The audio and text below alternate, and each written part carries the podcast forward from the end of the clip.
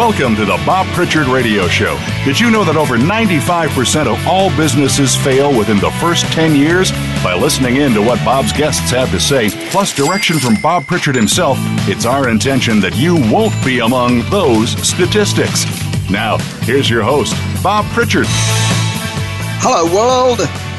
Welcome to the 383rd edition of the Bob Pritchard Radio Show on Voice America Business Channel.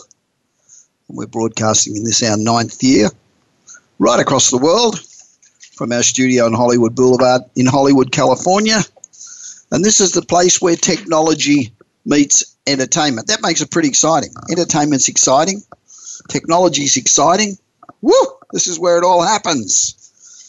Wow, it was a hell of a week in LA here last week. The Academy Awards awards were on. They're only about maybe a mile down the road from our place. And it seemed like every road was closed. All of the good bars and hotels were full of stars and big burly bodyguard people with lots of curly things hanging out their ears. Difficult to book in anywhere, but nevertheless, it's an exciting time. Now, did you happen to see the news that airliners have got cameras built to the screens on the seat backs? What? They have apparently been there for a long time, but until one curious passenger had a really careful look, the airlines had kept it a secret. Apparently, the newer seatback entertainment systems on airplanes operated by American Airlines, United Airlines, Singapore Airlines, and a bunch of others, they all have cameras. And it's likely they're also on planes used by all sorts of people. Of course, a United spokesman uh, repeatedly told reporters that none of its entertainment systems had cameras. No, none of our entertainment systems have cameras. A little while later, they said, oops, yes, we made a mistake. Some of our entertainment systems actually do have cameras. And then a few hours later, it was, oops, again. Yeah, we've got cameras, but we've never actually activated them and we've got no plans to use them. Well, if they've got no plans to use them, why the hell have they got them? Let's just whack them in for fun. I don't trust them. The story is that the companies that make the entertainment systems are installing cameras to offer future options such as seat to seat video conferencing. What? So you're in 5B and you want to talk to somebody in 36D on the plane. Bullshit. Who do they think they're kidding? It's ridiculous. The airlines stressed that they didn't ask for the cameras to be added. Manufacturers just went ahead on their own and embedded them in the entertainment system. Who believes that? I would imagine that the um, manufacturers would be putting in the entertainment systems as cheaply as they possibly could. That'd be a tender basis, probably. So, why don't we stick in a couple of pieces of extra expensive stuff just just cause? As cameras become progressively smaller and more powerful, they are being built into more devices, including Nest security devices, as we refrigerators and so on. We now learn that the presence of cameras in aircraft entertainment systems. This has been known in aviation circles for at least two years, but it hasn't been known to the general public until like last week. We're supposed to believe that the equipment makers didn't consider the privacy implications. They said there were already cameras on planes, although they're nowhere near as uh, intrusive. And the companies assumed that passengers would trade their images for convenience. Jeez. God. Because we do it with facial recognition technology at immigration checkpoints. Why shouldn't we do it on aeroplanes? Are they serious? Now they're facing blowback from a very vocal group of people questioning the value of the system that supposedly isn't even active. American Airlines say the cameras are in premium economy seats on 82 Boeing 777s and Airbus A330-200 jets. An American has nearly a thousand planes. Singapore says cameras are on 84 Airbus A350s, Airbus A380s, and Boeing 777s and 787s. And Singapore's got 117 planes. So the news expands of growing, par- growing paranoia concerning digital privacy into the aviation industry. It's notorious for its outdated and vulnerable technology. You know, hacking a connected device at 35,000 feet wouldn't probably be as easy as breaching the airline's website, but the vulnerability of network cameras in general it remains. Putting the privacy issue aside for a moment, makes from apart from privacy, it makes us all subject to. And if they can get into the seat backs, maybe they can get into the rest of the systems. So the recent onslaught of privacy-related news won't help the public's sense of unease either. Earlier this week, Google admitted that it failed to disclose that its Nest Secure home security devices have a microphone wedged inside them. Now, we didn't know about the microphone, we thought it was just a camera. So, whatever you say near the door, outside or inside, is probably picked up by their microphone. Less than a month before that, Google confirmed a recent uptick in hacks on its Nest security cameras, allowing attackers to peer into users' homes and utter obscenities and abuse through its microphone. I don't mind the obscenities and abuse, but I do mind them listening to everything I say when I'm standing near the door, like perhaps asking what the uh, security code is. Wow. So while the airlines say they've got no plans to use the cameras, it's suggested that just to be sure, the carriers should perhaps slap stickers over the lenses. I think that'd be a great idea. However, they won't do it. So if they won't, and that's almost a certainty, I reckon, we will be taking our own stickers on flights from now on, or maybe just a band aid and just cut off the sticky bit at the end and put it over the camera. Apparently, when you look, if you look hard enough, you can spot the camera pretty easily. But unless you're looking for it, you'd never get it. Do you get my daily 30 second read business newsletter? Well, you should. We've got about 1.75 million daily subscribers. It takes about 30 seconds to read. Well, it's telling a lie a bit. It's probably closer to a minute. And every day we tackle a different subject from advances in medicine to new apps to new technology to subjects like Hyperloop and autonomous cars, blockchain, all sorts of stuff. We've got people that read it every day and people who send us notes every day. Every day we include a joke in the newsletter and uh, we get lots of comments about the jokes. A couple of days ago in the newsletter, we discussed the genius that is Musk. Now, Musk's master plan is to create habitats for humanity on other planets and other moons. And that's just one of his ambitions.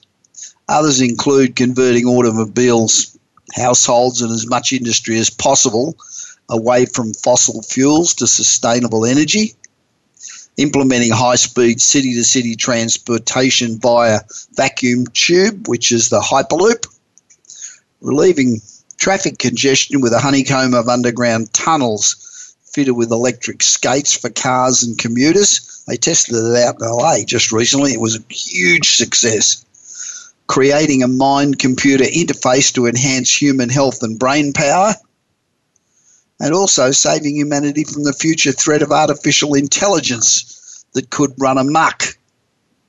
So, if you want to keep abreast of all the new developments in business and technology and read about interesting things like Mr. Musk, and ensure that you're able to compete in this ever competitive world, you should get the Bob Pritchard newsletter. Simply go to my website, bobpritchard.com and subscribe. It's really easy. Now, cybersecurity is still frequently an, just an afterthought for corporate leaders. Just how stupid can they be after all of the media that it gets all the time? This lack of focus is particularly apparent and especially dangerous when companies are exploring mergers and acquisitions and spin offs.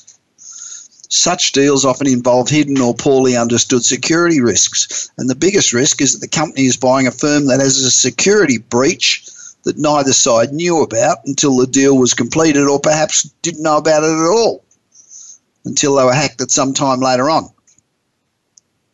One would think that by now, assessing the cybersecurity situation of potential merger and acquisition targets, you think that'd be a priority of the due diligence process, wouldn't you?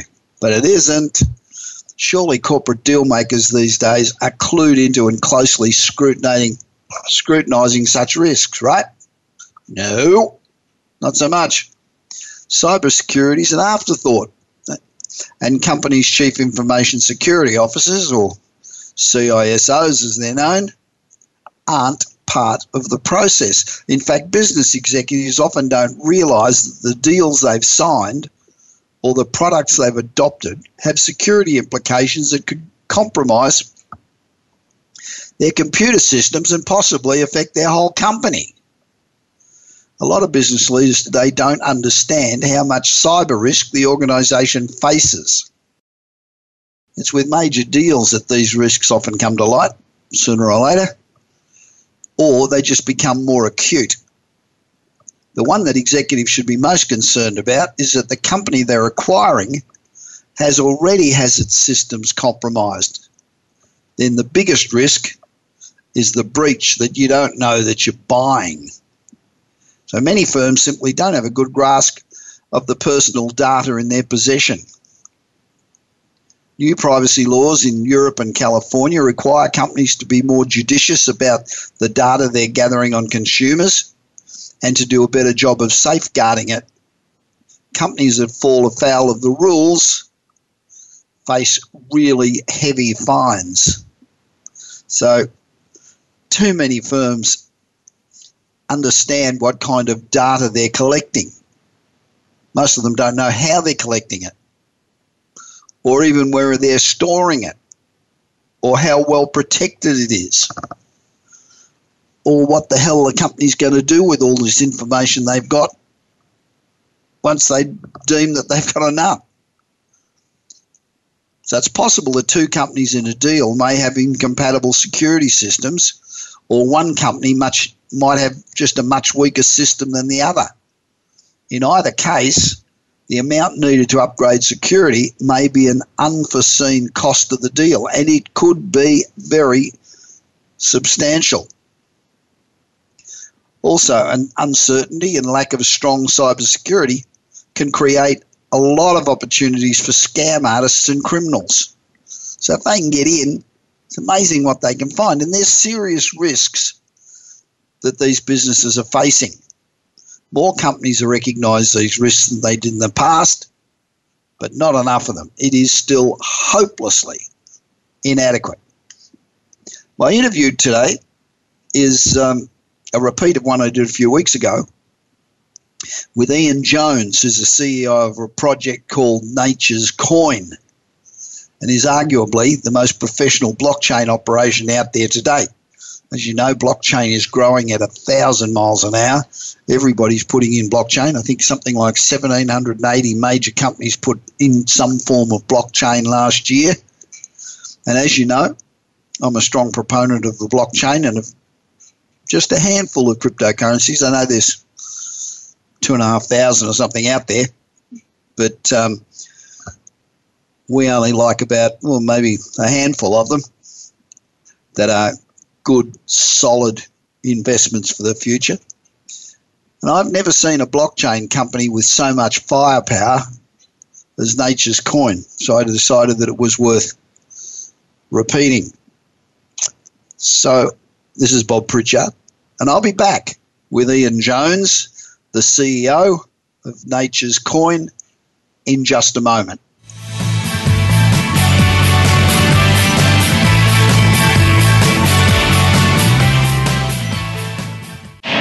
Want your business to achieve results you never thought possible?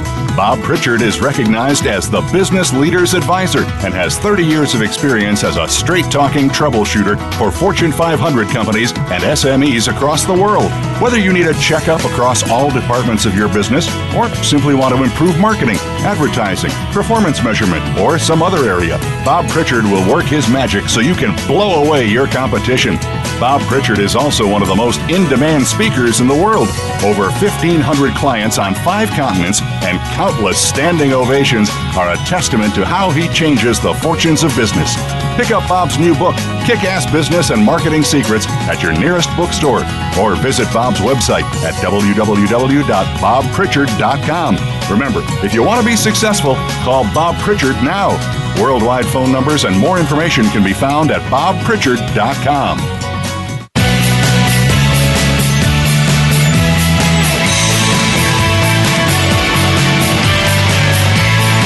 You are listening to the Bob Pritchard Radio Show. To connect with Bob, please send an email to bob at bobpritchard.com.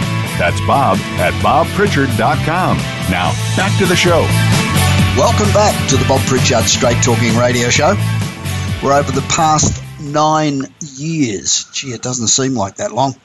We've given you an insight into the lives of some of the world's most interesting business people and the interesting and exciting new initiatives that they're venturing out on. We, we talk to the entrepreneurs behind these projects and we talk about the services they provide, the challenges that they faced, how they overcame them, and I guess deep down we try to ascertain what it is that makes them tick, what makes them special. Because every entrepreneur with a startup faces the same issues and challenges that all business executives and entrepreneurs face. We all have the same problems, and yet only two startups in every 100 succeed. So 98% fail. Now that's a pretty high failure rate. So that's why I urge people to surround themselves with mentors. Get yourself some people around you who have been successful in the past, who business people. They don't have to be in the same field that you are but have people that you can bounce things off. Don't get mentors that are cousins or uncles or brothers or sisters or people that'll be always nice to you. You want somebody who'll tell you straight out when you're wrong.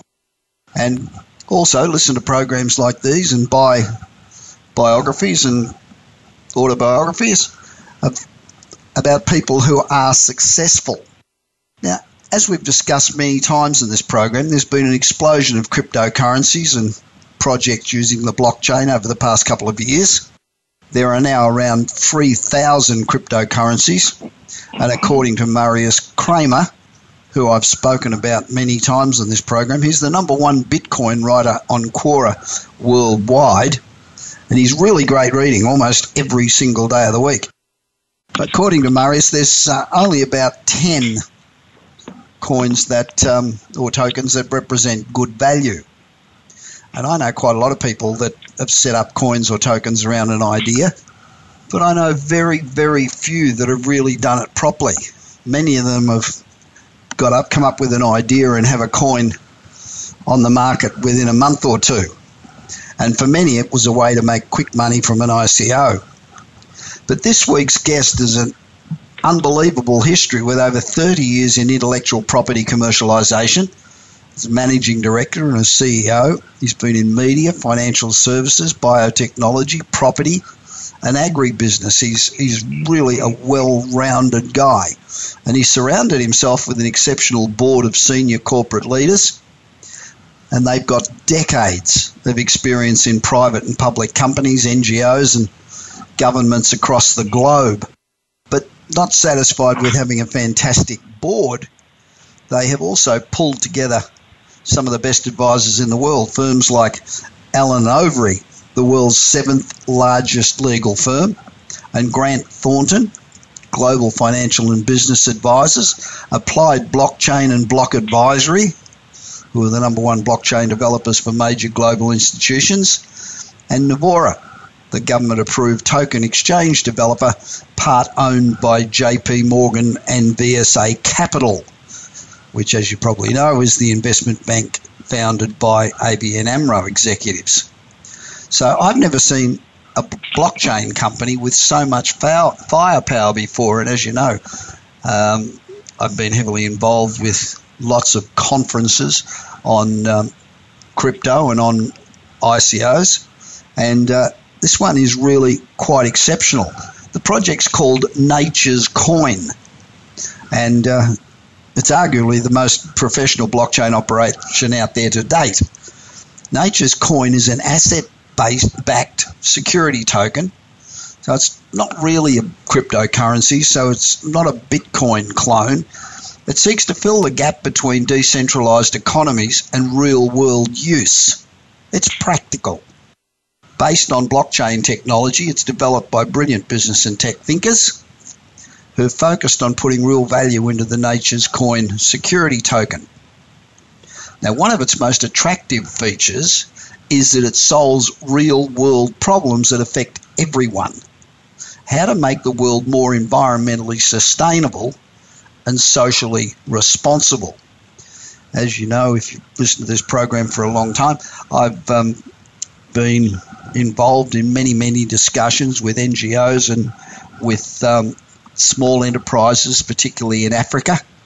And there are a million problems around getting funding, making sure the funding's used wisely, and determining the outcome of the use of that funding.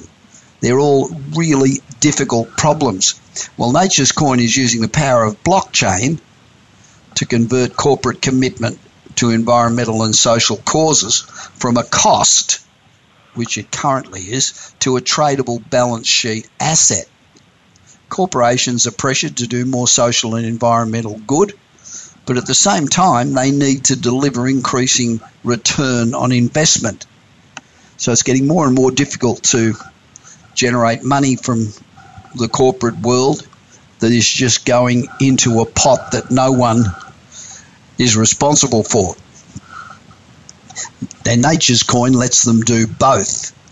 It's a game changer for the corporate world and it's a game changer for the planet. It's quite a breathtaking leap to connect blockchain, corporate investment, environmental sustainability, but that's just what the Nature's Coin, Nature's Coin team has done. And I have Ian Jones, who is a brilliant guy, on the line. Hi, Ian. Welcome to the Bob Pritchard Radio Show. You're being heard right around the world.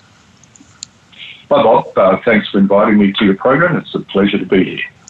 Now, Nature's Coin is an extremely well structured security token with some of the best advisors in the world. Now, those things don't happen quickly. How long has it taken to pull all this together?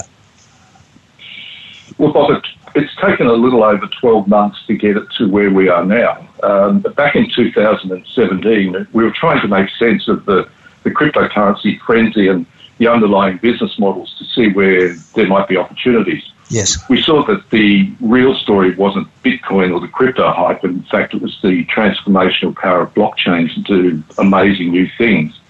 And curiously, at the same time, we just happened to be reading various reports about how the current structure of the financial markets make it unattractive for companies to invest in eco-friendly and sustainable projects, as you've outlined and also how the United Nations Sustainable Development Goals uh, need massive support from the business world, but it wasn't just happening.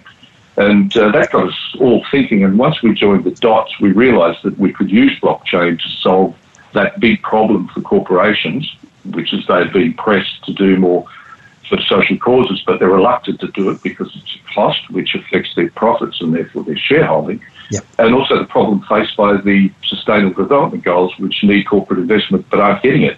So, as, as you've outlined, in simple terms, our model converts corporate and environmental uh, social responsibility contributions from a cost to a tradable investment asset, and that makes it attractive for companies instead of being a, a, a burden to do so.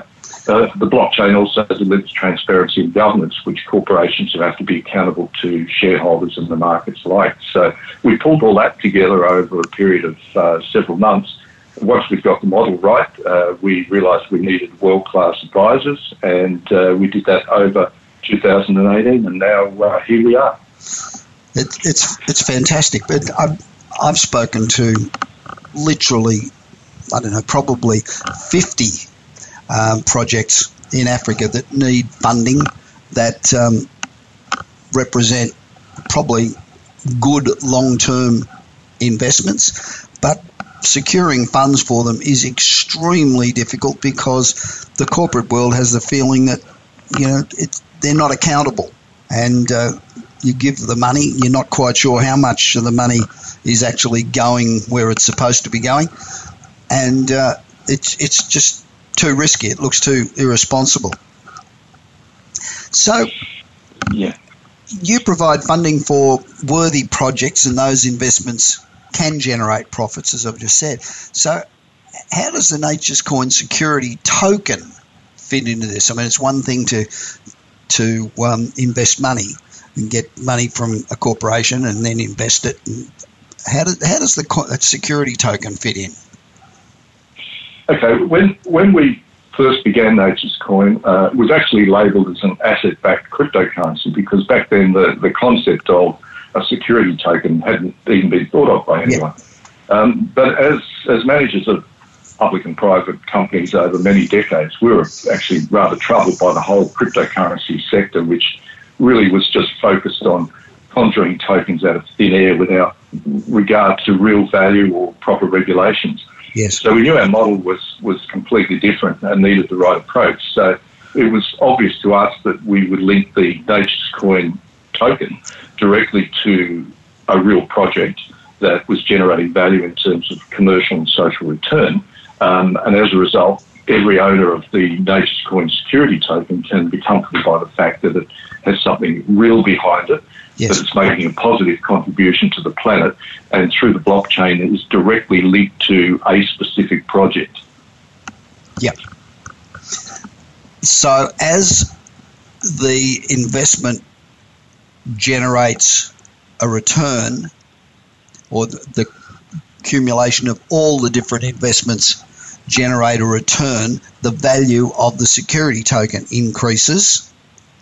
So people um, can see the return that they're getting, and it's also liquid, isn't it? You can they can um, cash in their security tokens if they if they wish to, and um, get a return on investment. So that's that, that's correct. It's um, uh, we operate like an economy, uh, not just a simple blockchain with a smart contract, and and so as the as the value of the economy grows, uh, as the value of the underlying asset grows, and the returns, the commercial returns from those assets are funneled back into the blockchain, then there is upward pressure on the uh, value of the token, which, as you say, can because it's a, a regulated security token, it can be traded on regulated exchanges at any time. So, why is Nature's Coin different from other cryptos and security tokens who also say that they're working on sustainable development and the UN goals? Um, well, we're actually very unique. There's no other enterprise that resembles us uh, in, in total. Um, as we've said, we're, we're an asset backed security token, a regulated security. Uh, we're also a stable security token, and that eliminates the extreme volatility which plagues a lot of the you know general cryptocurrencies.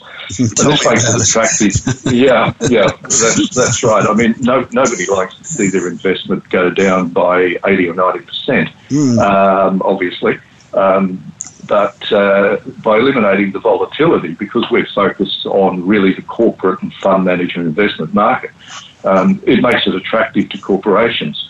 So we're not a cryptocurrency, uh, as you mentioned, and, we're certainly not a cryptocurrency play. Um, we operate like an economy. In fact, we've been labelled as the ecology economy, um, and that means we support any sustainable development, not just these sort of niche programs like carbon credits or food certification or green energy or forestry conservation and so on. Um, so we're broad based and uh, everything, whether that's an environmental cause or a social cause, uh, is um, of interest to, to us. Um, the United Nations Sustainable Development Goals, of those 17 broad based goals, only around six of them relate to what people would traditionally think of as eco-conservation type causes. Right. Uh, the other the other eleven are for uh, social and empowerment causes, economic self-determination, indigenous rights, women's rights, all, all those kind of things. Each one is equally important. And, and so what we wanted to do was to not cherry pick uh, the sustainable development goals, but really create a new class of social capital that supports all these activities to make the world fairer, more prosperous, environmentally sustainable for, for everybody. And I think that makes us unique because no one else that we're aware of has that um, that vision. Um, we put together our operations to be, in fact, a corporation. Uh, we are a corporation that, that is managing a broad-based investment ecology economy, yep. uh, and for that we need world-class and lead, leading um, legal accounting and blockchain advisory firms, which which we have. Um, and our executive managers, which you've already mentioned, are experienced in um, all forms of uh, corporate management. We've got current and former United Nations, Indigenous sustainability and youth leaders um, from um, three continents. So, yeah, I think we're very different from anything else that has uh, those sort of neat eco conservation type focuses out there. So, just a question that occurred to me is how will you determine what projects to invest in? What's the process? Okay. Um, when we first kick off the uh, the Nature's Coin uh, economy, we'll have a series of projects that we will be introducing ourselves, and we're working on a range of those. We tend to look for uh, what we call white label type projects. In other words, things that are not capital intensive, don't require a huge amount of investment, and can be implemented in a number of places. And some of those include hemp, bees, some agribusiness projects, some right. forestry projects, uh, and a range of things, um, and most of which, as I say, can be replicated anywhere. Um, we are also looking at a number of uh, existing World Bank funded projects uh, which operate out of Central Asia at this point in time, uh, looking at acquiring those. So we will kind of kickstart the economy with, with a number of projects. From there on, uh, it's really open to uh, individual corporations to bring their projects on board or just invest directly in the fund, and there'll be a series of processes by which we'll choose and select other projects. We'll be inviting people to propose their own projects as well, so it'll be a very participative economy. Obviously, each project needs to go through the appropriate um, due diligence uh, examination. And again, we're putting together the uh, advisory and professional teams to allow that to happen, to do the commercial due diligence, the risk and governance due diligence, and all the environmental sustainability and social governance due diligence as well. And that needs to hang in the part of it. So it's, it's quite a process. Uh, these will go through that pipeline and then will be automatically onboarded into into the um, into the economy. Okay, so how does the Nature's Coin blockchain work? Okay, um, so essentially we operate like an ethical managed fund uh, whose assets are secured in the blockchain. Yep. So when money is invested, it generates a, a, a security token at whatever the dollar value uh, Nature's Coin exchange rate is at that particular time. Um, and these security tokens, less the various fees uh, in generating them, are owned by the investor, uh, whether that investor is a corporation or another fund or, or a person. And they can sell them, hold them, give them away to customers or shareholders. The invested money is then allocated to uh, an approved sustainable project, and that's pro- that project is actually owned by the blockchain or co-owned by the blockchain and the project developers.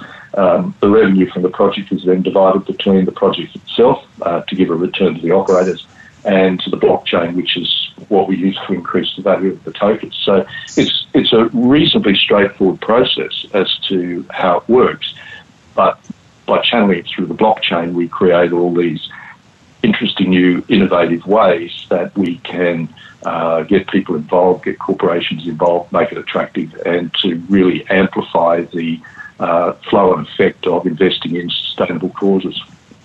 With the um, due diligence process, is there a risk that smaller worthy projects that um, don't really have a history or whatever? I mean, is there a, a, a size limit to what you can invest in? Well, uh, you, you, mean an upper size limit or a lower size? A lower, excuse me, a lower size limit. Um, no, I, I, don't believe so. The actual the actual uh, investment criteria and parameters are, are still under development. Um, obviously, as an economy, if you think of the, the US economy or the Australian economy or, or any other economy, uh, it's really comprised of a whole series of, of participants, whether they are individuals, whether they are small um, businesses, or whether they're medium or large sized businesses. So we see, because we operate as an economy, that there there is a place for everybody, providing they are operating, you know, in accordance with the criteria and standards as set by the Sustainability Development Goals, the United Nations yep. Sustainability sure. Development Goals, and they're, they're operating ethically and in accordance with the due diligence and audit requirements which will be in place uh, to you know, manage the ongoing uh, operations of the economy. Right. Another difference from the overwhelming majority of cryptos, I guess, you're not using an off the shelf Ethereum clone like 90% of other people are, or one of the other standard blockchains. Why have you chosen to use a different model? Um, Bob, it's, it's because we're an economy and not just a simple smart contract uh, related to generally one asset class. Um, and our economy includes people, corporations, NGOs, non government organisations, and governments. And they'll all participate in, in different ways and at different frequencies. Um, and so none of that fits an off the shelf Ethereum clone or any of the other standard blockchains, to be honest. And we've looked at most of them. So our advisory teams, what what we are doing is our advisory teams are now doing our economic modelling of how the economy is going to work. Right. Based on that design, our blockchain developers then will build the right blockchain uh, for us for our model. Okay, that makes sense. So, how does Nature's Coin change the paradigm for corporations and individuals that want to invest in socially responsible programs? Apart from um, well, yeah, well, it changes it. Uh, uh, yeah, it changes it a lot. Um, I mean, one of the one of the rules of thumbs that we've all had as as business developers and entrepreneurs is that businesses succeed because they solve someone else's frustration with the current way of doing things.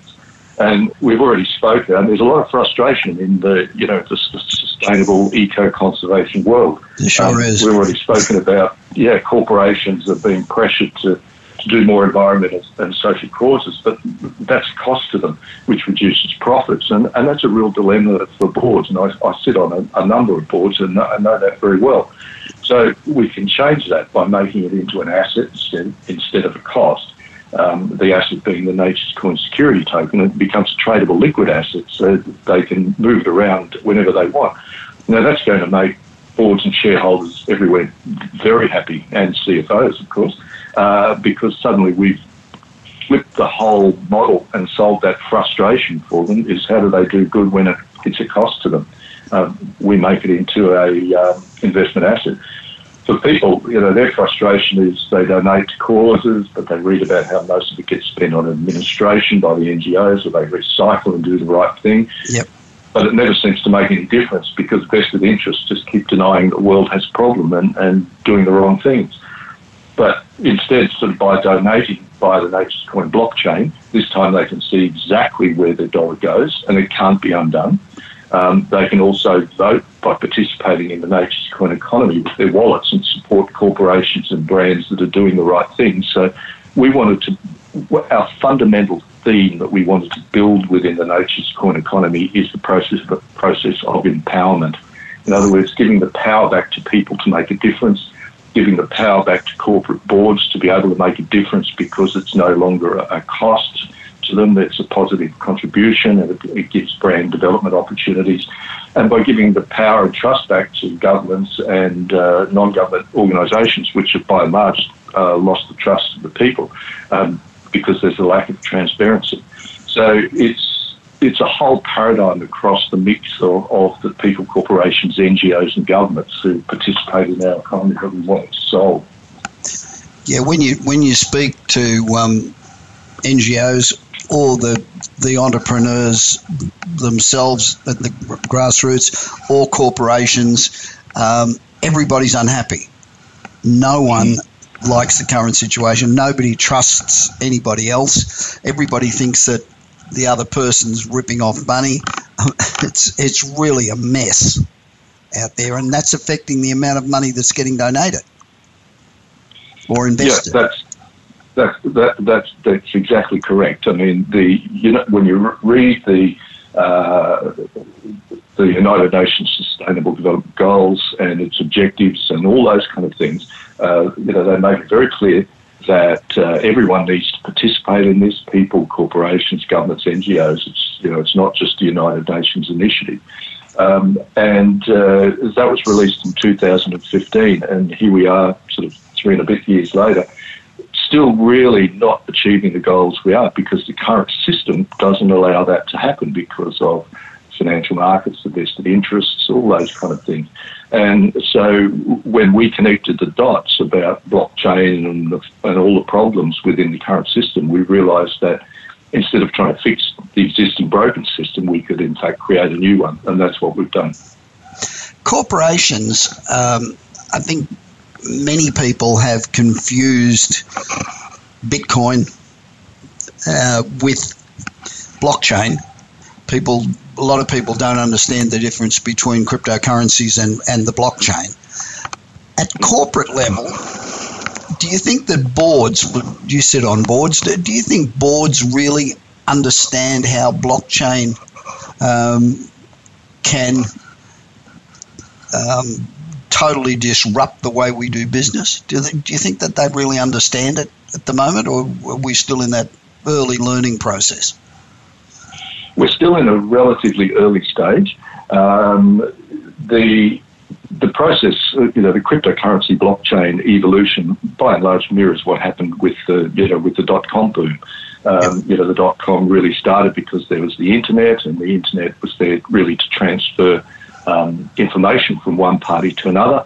And then suddenly everybody got the great idea that we could use it as an alternative marketplace, in other words, you know, yep. e-commerce. Um, and uh, so everybody sort of piled onto the e-commerce bandwagon um, without giving any thought as to how they were actually going to execute it and deliver it. Back in the days when it was still dial-up modems and this and all that, all those other things, and I remember well. The, yeah, I mean, you know, there was no 4G, let alone 5G. There wasn't even 1G in those days with mobile phones. So, the you know the the infrastructure in the world wasn't ready for it, and and everybody came up with highfalutin business plans, and it all fell to bits.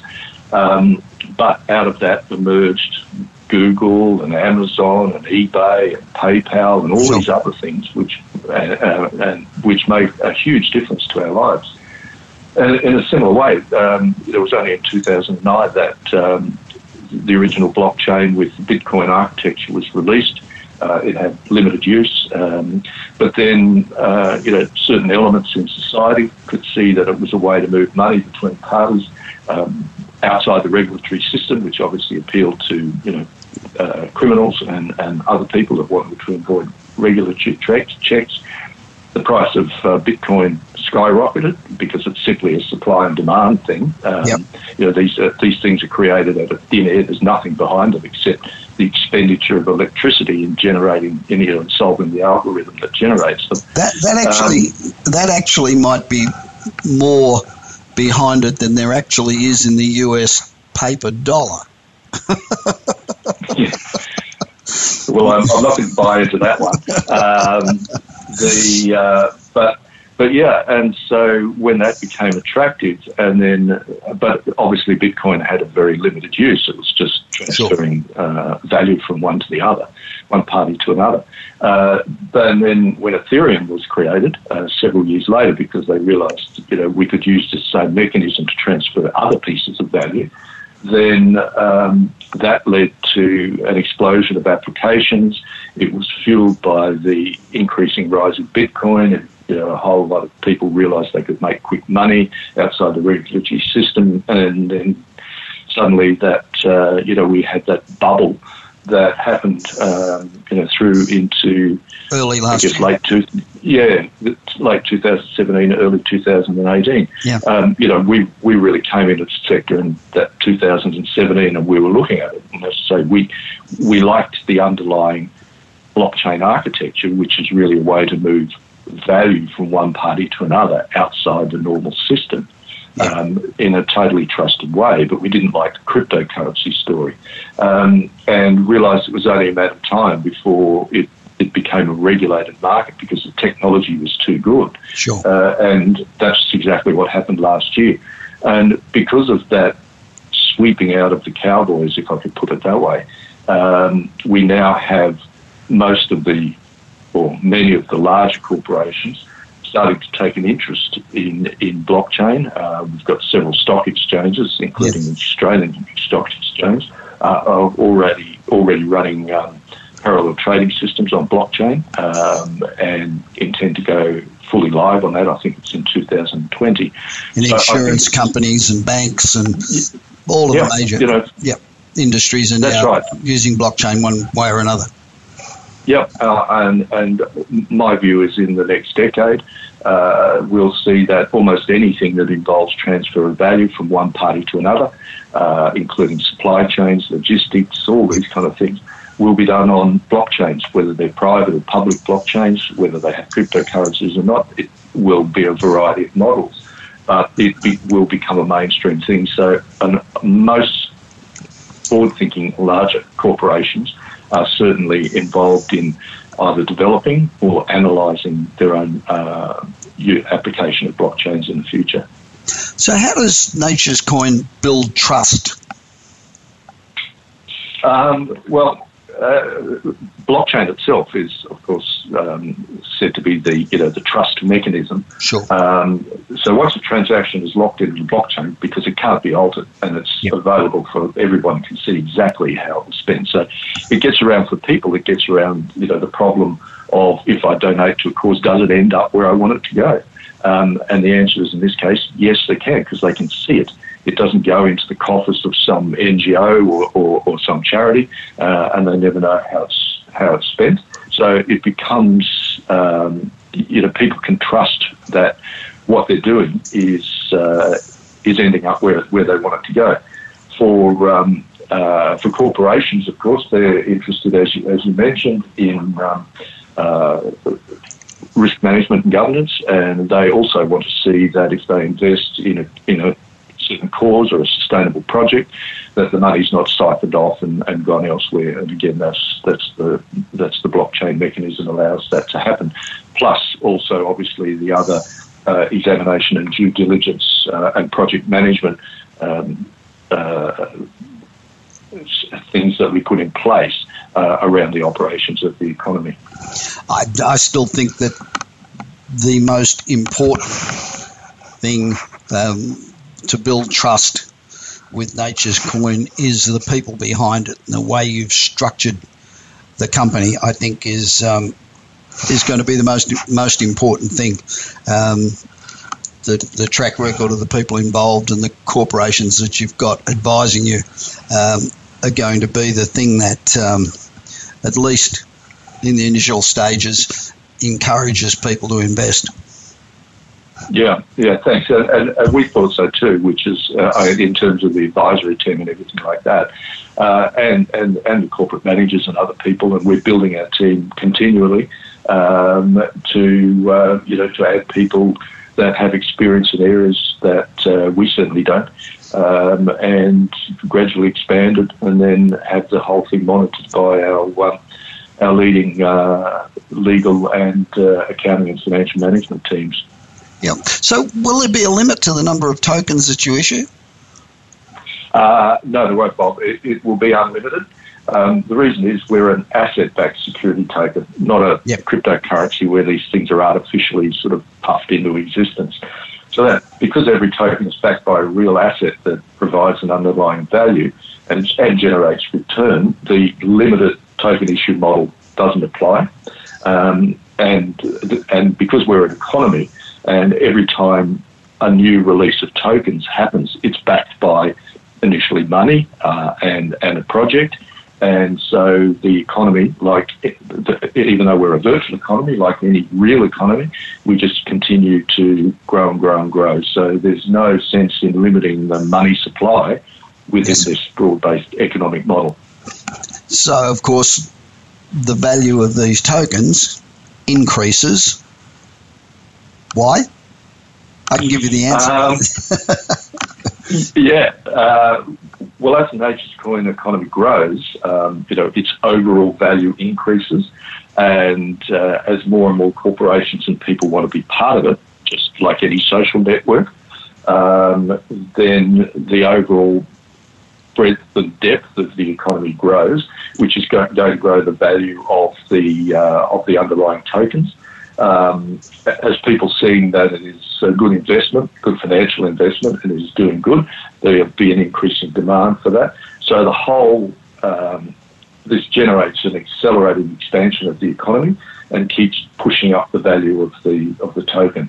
Um, we also use because people are involved in in um, in the economy as well this is not just a you know, institutional fund managers play. This this has people. Um, we use interactive media that can generate exposure, um, sure. enhance knowledge of our operations, lift excitement, interest, token circulation, and all those kind of things. So uh, it's very much a participative economy to uh, to get people involved, to get corporations involved, and, and to grow it by that way. So there's a whole range of mechanisms that we use to grow the, the actual underlying value of the token. Ian, as I said earlier, I think it's a fantastic initiative, and and it, you've gone about it certainly the right way and more thoroughly than any other um, blockchain or, or, crypto that I've seen, ICO that I've seen. So I want to thank you very much for speaking with me on the Bob Pritchard Radio Show. I really appreciate it. Now to contact Thanks, Ian, pleasure. To contact Ian and to find out more about Nature's Coin go to Nature's Coin, N A T U R E S C O I N dot com. And I'll be back with more of the Bob Pritchard Radio Show on Voice America Business Channel after this short break.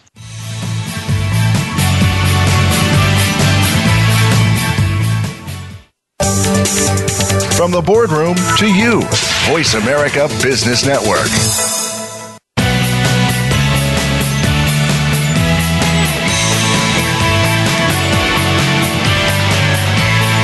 You are listening to the Bob Pritchard Radio Show. To connect with Bob, please send an email to bob at bobpritchard.com. That's bob at bobpritchard.com. Now, back to the show. Welcome back to the Bob Pritchard Straight Talking, absolutely no bullshit business radio show. We're on Voice America Business Network and we're broadcasting today from Hollywood Boulevard, California, where technology meets entertainment. I've got a question for you. How many of you have fallen for the buy one, get one free con.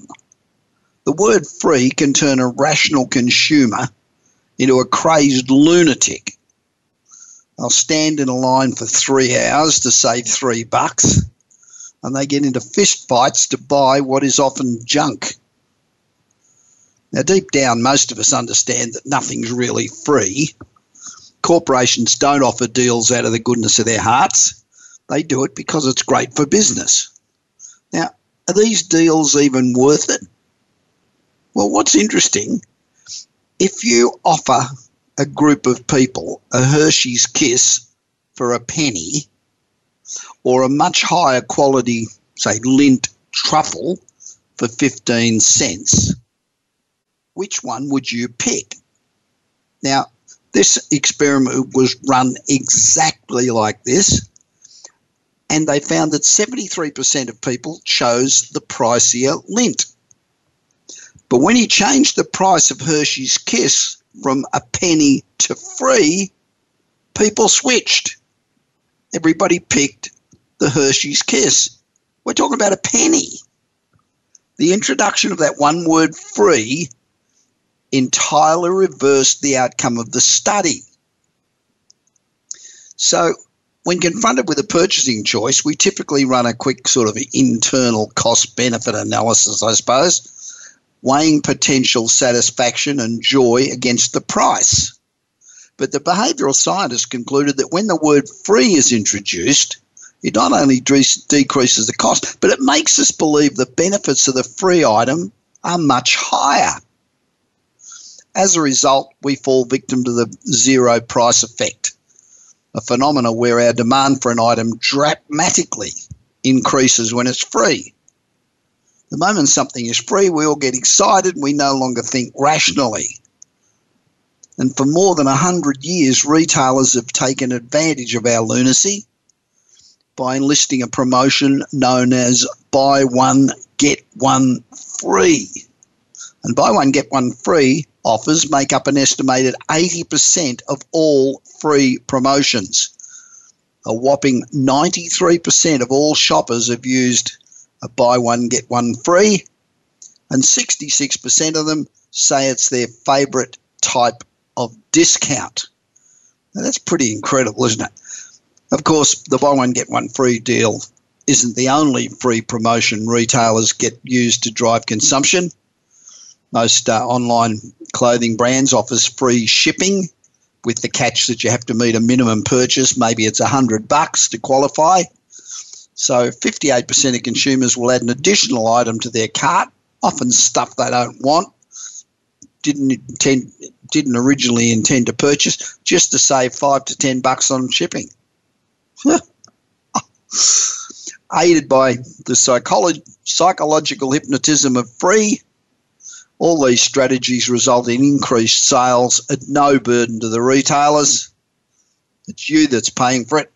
If it's too good to be true, it probably is. Remember, if you're not living on the edge, you're taking up too much space. It's easier and it's much more rewarding to do the impossible than it is to do the ordinary. Anybody can be ordinary.